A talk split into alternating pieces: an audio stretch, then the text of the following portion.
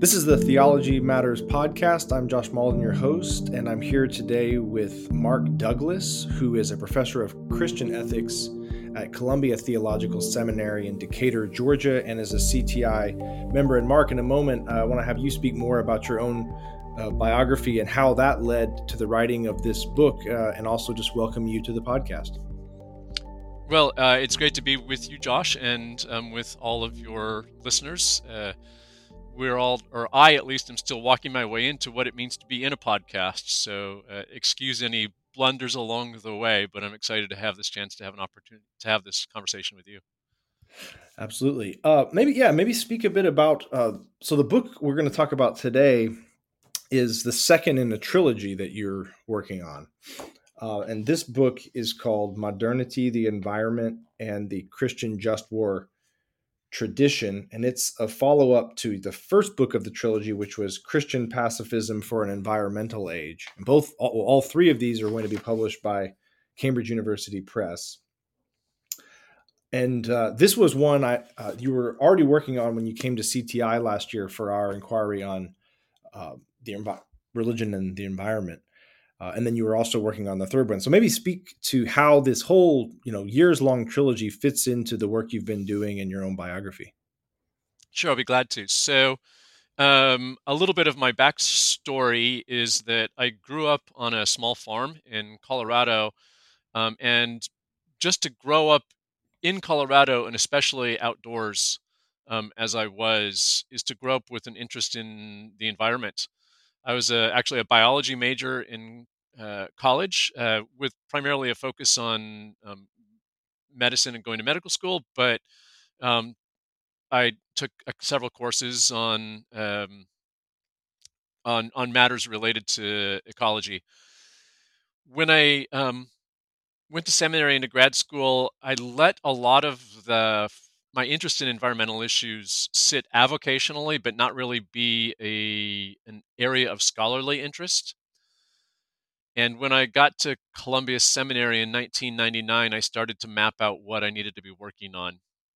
And what I discovered is that um, big plans about what you get need to be working on change when the world changes around you. So I'd only been here a little while when 9/11 happened, and 9/11 um, coming that early in my career meant for me some need to focus on matters about large scale violence and Christian responses to um, things like war and terrorism.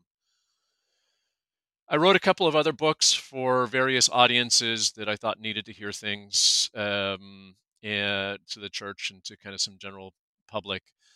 And I was scratching around for uh, the topic for the next big book in about 2011 when I happened to hear an interview with a retired, I believe, Rear Admiral of uh, the U.S. Navy who was expressing concern about the impact of climate change on the Navy's work and its capacity to do that do that work. And I realized at that point that I had not really heard anything linking what had been a long avocational interest, environmental concerns, with what had become a scholarly interest, violence. So I thought, well, I, I feel like there's something there, and I need to figure out what it is and whether it's worth my attention.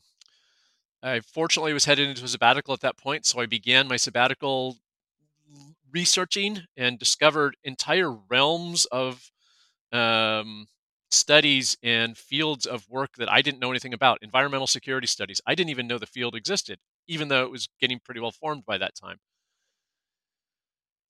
what I discovered along the way is that I could not find conversation partners that I needed because the conversation I needed to have, or I felt like I could participate in with some degree of wisdom, was a conversation that brought together three um, kind of legs to a stool of conversation. That's a really awkward metaphor, but you get what I mean. Um, the first is uh, environmental ethics and engagement with the non human natural world. The second is matters of war and peace and conflict. And the third is uh, religious ethics. Uh, and I could find people who could write on who wrote on any two of those, but I could at that point in 2011 find nobody who wrote on all three. So I started to map out a book that could do that, recognizing I was no longer going to be entering into a pre-existing conversation so much as doing cartography, kind of trying to map out a world that I couldn't find existed yet. And the deeper I dove into that work, the more work I realized I needed to do. So, um, out of that work came um, a realization that I needed, or for myself at least, I needed to build the resources that I wanted to have in place to write the book on facing war in the 21st century as it's been shaped by um, environmental calamity of various sorts. The first book, then, Pacifism for an Environmental Age, re narrates the history of Christian pacifism, um, arguing that the standard narrative that's provided, at least in um, Western theological institutions, is a faulty narrative. Um, and that there are richer narratives available, and that that richer narrative really includes attention to the interactions of the tradition with uh, with the created order. The second book, the one that we're going to be focusing on um, here, "Modernity, the Environment, and the Just the Christian Just War Tradition," picks up uh, the question of uh, of just war thought, much as the first book picked up the question of pacifism, and makes the argument that as the uh, Christian just war tradition transitioned from its late medieval to its early modern form, not only did it really play a fundamental role in shaping modernity, but it also shaped modernity's blindnesses to the interrelationship between the natural and the political, and that those blindnesses are part of the complexity and the problem that we're facing now as we try to figure out how to deal with um, war in a warming world. So now both those books have come out, and I'm finally into the third book, the one I start I wanted to write a decade ago, uh, which tentatively is called uh, "War in a Warming World: Religion, Resources, and Refugees." This this question should not be permitted, but how far along are you on that book? So uh, have a, a, good introductory chapter that lays out uh, the plan for the whole book, which undoubtedly will have to be rewritten once I've written the rest of the book and I discover all the things that I needed to write about that I didn't know I needed to write about when I wrote the introduction. Mm-hmm. Uh, I have a good intro. I have a good first chapter, substantial first chapter, um, and I'm into the second chapter, and then um, I've got some stuff that I've written before that I will probably call and bring into at least um, the the fifth chapter. Mm-hmm. Um, so yeah, I'm I'm a couple of chapters in. Um, I go on to sabbatical at the end of the spring semester, and I'm on sabbatical through the end of January. Um, my hope is to get three more chapters, which will be um, at the end of sabbatical, um, four of the, sub- the six chapters of substance done by the end of January, and um, hopefully that puts me within striking range of being able to finish the last two and, and get it off to Cambridge Press. How did you decide that this needed to be a trilogy instead of sort of a really big book? And and maybe more important, how did you? It was such so much material to work with. How did you not sort of get lost in the weeds in a way in which the, the book would never the books would never even get completed? I mean, how did you do all that research even day to day? I'm kind of curious. Oh yeah. Um, so two things to say. The first is I'm not sure I ever actually made the decision for the trilogy. The trilogy just emerged organically as I um, dug into the work and thought, well, I need to talk about this. Well, I need to talk about that, but I can't talk about that while I'm talking about this. Well, I want to get to this point, but in order to get to this point, I've got to do these three things first. So the development of the trilogy was was somewhat organic, although by the time I was pretty far into the first one, I was pretty confident it was going to be a trilogy. Um, it shifted from being one book initially to being two. One was kind of background. First was background, which would be pacifism and just war, and the second one was then contemporary issues. Um, and as I got deeper into the the first book, I realized like this is a book in itself. Which gets to that second question: why three books instead of one? Um, that I think probably is just uh, economics more than it is my own discipline. Um, I couldn't find publishers who were willing to you know pick up the potential of a you know a 700 800 900 page book. Um, and so i didn't mind splitting it up. It actually created a little bit of space and you get to feel like you've accomplished something along the way by producing a couple books as as you go. Um, cambridge has been great um, i would note that um, cambridge has not yet definitively said that they'll publish the third. They want to see the manuscript, which is what they did for the first two. I'm happy with that. I, I trust my ability as a scholar and writer, and they've been great to work with. Um, and what Cambridge offered when I started to shop around the trilogy um, is the idea that when uh, when and if they release the third book, they'll re-release the first two so people can get them as a set. Great.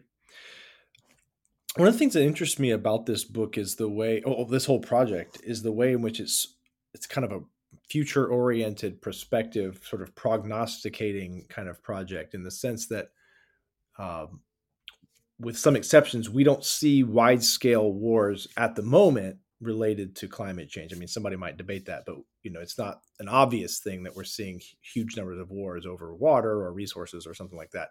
But you're talking about how all the reasons why we can foresee that this will happen uh, in the future. So maybe just wanted to speak to that. Like, what led you to write a book that's more kind of looking toward the future of what might be a problem, as opposed to saying, okay, here are the problems we have now. Let's deal with those. Yeah, that's a great question. It actually um, drops right into the center of what was for a long time in environmental security studies a big debate, which was is there any evidence of conflict that is create has been created by uh, climatic events or environmental catastrophes? And um, really, for the first several decades in environmental security studies, nobody could actually point to a specific instance or getting any kind of definitive causative relationship between um, climatic and environmental events and and war. Um, in the um, the late aughts, uh, a number of scholars led by uh, a man named uh, Simon Say, I believe, um, published the first kind of good bit of data supporting a causative role for climatic events leading to conflict. They did so by studying the way um, ENSO, the, the El Nino Southern Oscillation, um, had an impact on violence in Central America you'll um, remember that um, El Nino is um, repetitive, but it isn't uh, regular, right? The the gaps between when the last El Nino system happens and the next one can vary by several years, which becomes a great variable to study because it it helps see if conflict goes up and down at the point when El Nino is going up and down. That's about the only variable left to account for um, the rise in conflict. And what these folks discovered was that there was, in fact, a rise in violence driven by the this this El Nino um, southern oscillation systems. So um, the idea that that climate can be can be a determiner in um, conflict is is really a, just a decade old. The next two things I want to say, though, um, are first of all that um, as with any large scale conflict, it is almost never the case that there is a single cause, that instead there is a complex of causes interacting with each other, any one of which by changing could reshape either the potential for or the shape of or the type of conflict that we face. That's just always been the case. So, one of the things that um, I would argue is it's not, it wouldn't be fair to say the standard for assessing whether or not a climatic event or um, an environmental catastrophe led to conflict is that there has to be it is is the cause. Because we're not asking that of any other causes that we associate with war. So the first thing to say is that um, this is something um, these are features that are likely to um, make conflict more likely that are likely to exacerbate conflicts that are already going on for other reasons um, or that are likely to make conflict harder to work our way back out of. The second thing to say, though, is that um, one of the reasons it's difficult for us to see the relationship between climate and conflict, or between climatic events and conflict, between environmental degradation and conflict, is that um, the blinders of modernity make it difficult for us to see those connections. That part of what I want to do in the first two books is display the interactions between the political and the natural in ways that have just been hidden under assumptions about what the political looks like, especially in modernity when the may, the way of understanding large scale conflict, the way of understanding war, is fundamentally one of uh, of politics, right? Um, you know, war is politics by other means, says von Clausewitz, right? That's the the starting point but when you start with the idea that the natural and the political can be separated and then you lump all of war all war matters into the political you have cut off yourself you cut yourself off from actually seeing or um, beginning to make sense of the interactions between the political and the natural. And part of the first two books is to point out these have always intersected, right? So the conflicts of um, the period of, of colonization and conquest were, were shaped by the need by Europe for European countries to gain resources at a point when they were um, low on resources on on the European continent, and that's part of what drove the projects of colonization and conquest. Um, they needed resources they no longer had, and then as they got those resources, they exacerbated conflicts by the the movement of those resources back and forth. Um, including the spread of things like diseases and um, invasive species.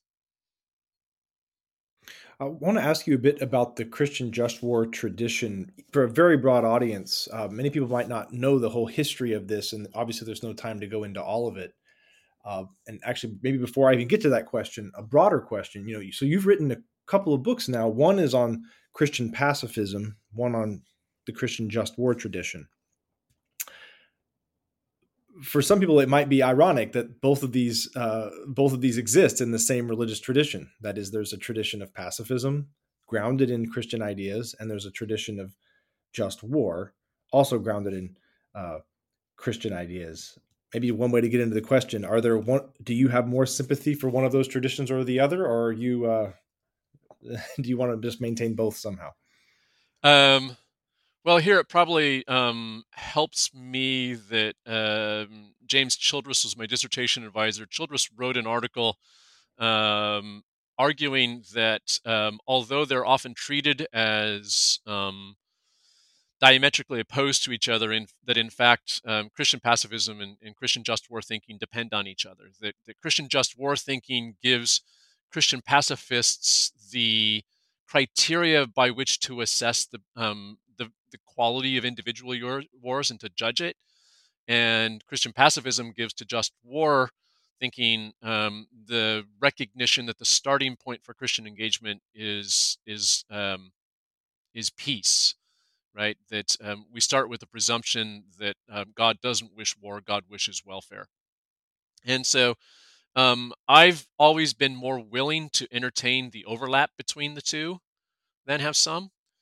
Um, that mm-hmm. overlap became more pronounced um, after uh, during the the first Iraq War, when Christian just warriors and Christian pacifists gathered together and developed what they were calling a third way, which is uh, just peacemaking. That didn't um, maintain a commitment to the ideals of pacifism, nor did it uh, commit itself to the anthropologies of um, Christian just war thought, but instead tried to, to, to bring the best of both together to solve particular problems. For myself, where do I sit? Um, I am too reformed theologically to uh, believe that um, the coercive use of force or the threat of the coercive use of force is something that needs to be ruled out of bounds um, in all contexts because the failure to do so can result in more horrific things than the, the doing so.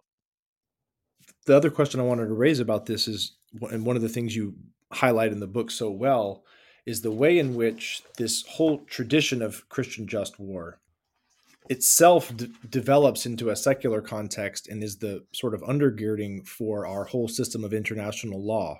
Speaking of, for example, this thinker Hugo Grotius from the early modern period uh, maybe speak to that history because many people again might not know that the whole way we think about international law uh, restrictions on warfare actually comes out of this religious background.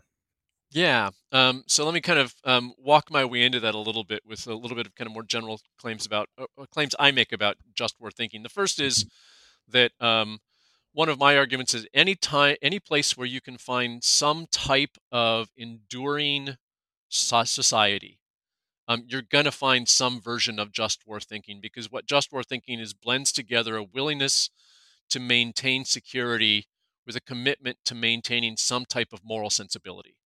As long as those two pieces are in place, you're going to find some type of just war thinking.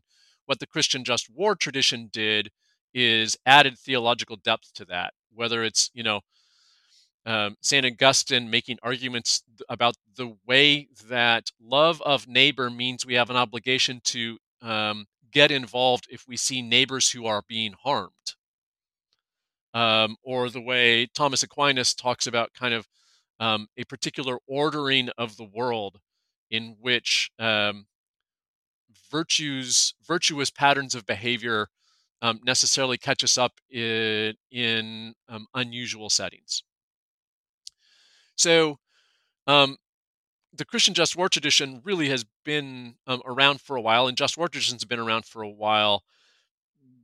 What I do in the book, um, in part, just builds on the work of James Turner Johnson, who is the first I know of to make the argument that um, as the Christian just war tradition developed and moved into modernity, it spun off the rise of international law, um, which is kind of where we get Grotius. I mean, Grotius' two great texts, or great great text, is the first great text on international law, and it's a book about when to go into war and how to go to war and why to go to war. Um, so it spun off that um, international law, which then spins off things like um, ideas about human rights.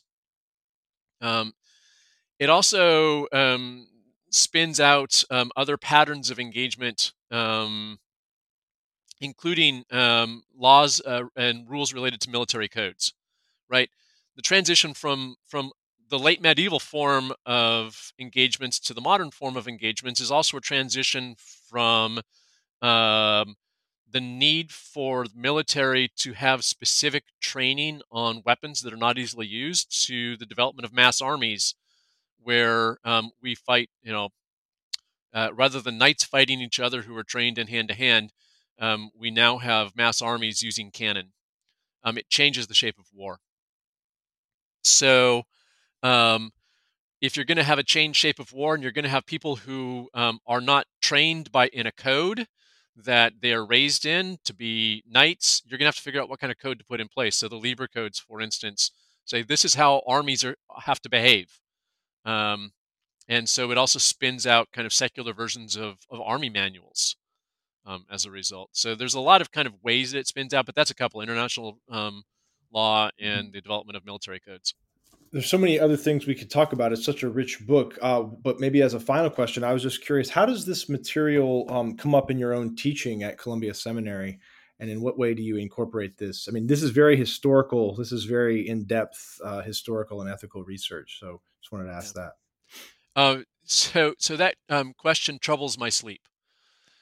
In that, um, I haven't figured out how to teach on this stuff. And the reason I haven't figured out to te- how to teach on this stuff has a lot to do with where I'm teaching, right? I'm teaching at a um, a standalone theological seminary, which, although it's one of the larger seminaries within the Presbyterian Church USA, still isn't very big and still draws mostly from um, students who want to go into, vast majority of students want to go into some type of ordered ministry. What do I need to teach them? I'm not sure that I need to prioritize how to think about uh, war, peace, and climate change. Because in their day to day lives, although those lives will be impacted by violence and although those, those lives will be impacted by environmental, environmental issues, um, there are probably other ways to get at thinking about violence, about thinking about the environment that are richer and more meaningful for them where they're going to find themselves. So I've never actually taught a course on this. Um, that said, there are a couple pieces that do show up. Part of um, the um, the first book is to to map out a way th- of thinking theologically about the movement of traditions through time, and uh, to account for the complex way modes of um, continuity and discontinuity within traditions. And so I do bring that piece into a class I teach on the histories of Christian ethics. The, that it's plural um, there on purpose. Um, I discovered uh, that uh, uh, another class being taught at the seminary, which is one of our integrative courses, uh, so it's not being taught within a particular area, um, they do uh, use a chapter out of the first book. Um, mm-hmm. I think it's a it's a way of introducing the students to me, but they mm. put they chose a chapter on the basis of um, here's something you may want to be thinking about going on, a way of thinking about how to do theology um, that addresses social issues. Mm-hmm. All that said, um, I have the other piece that's been a, a, a hesitancy for me is that when I started teaching at Columbia some 20 plus years ago, I couldn't find enough students who wanted to take a course on environmental ethics for me to offer the course. I didn't want to um, kind of propose a course that got three people who were passionate about it and everybody else ignored when I needed to be able to teach courses that drew, you know, 15, 20 students at a time, um, just kind of in a cost benefit uh, mm-hmm. framing. That's changed. So um, I have started to teach some courses on environmental ethics to our, our doctoral and master's students. And um, in the doctoral classes that I've taught, at least, I've been able to kind of spend a day thinking about the relationship between climate and conflict, partly because it's strategically advantageous for them for me to be doing that. And what I mean by that is they're in congregations where they may still have um, climate deniers or people who think that the only people who care about climate change are crunchy leftists, and that's not them. But when you point out to these folks that um, the US military is deeply concerned about climate change, it changes that conversation. Hmm. So, um, my way of kind of getting my stuff in front of them is to say, how can this help you in your setting? And that's one place it helps them. That's fascinating, Mark. And uh, on that note, I want to go ahead and mention the book again Modernity, the Environment, and the Christian Just War Tradition, the second in a trilogy that you're putting out. Uh, and I uh, just want to thank you for being on the podcast and for being involved with CTI. Oh, well, it's a delight to be involved in CTI and a special delight to um, hang out with you. And who doesn't like to talk about their own books? Honestly, like we spent so much time and energy. This is a real pleasure just to be able to talk about my stuff. Well, you've been working on these uh, this trilogy for uh, over a decade now. Ever, so. forever is what it feels yeah. like. Uh, and and the thing that's scary is like these are three books for the Academy, and my wife is like, when you're done, can you please write the book that's for everybody about this stuff? like, well, I understand the need for that, but I don't know if I'm going to have the energy for it by the time I'm finished with the third book. So that's the we'll benefit see. of a podcast. So yeah, there you go. Yeah. yeah. All right. Thanks, Mark. Thank you, Josh.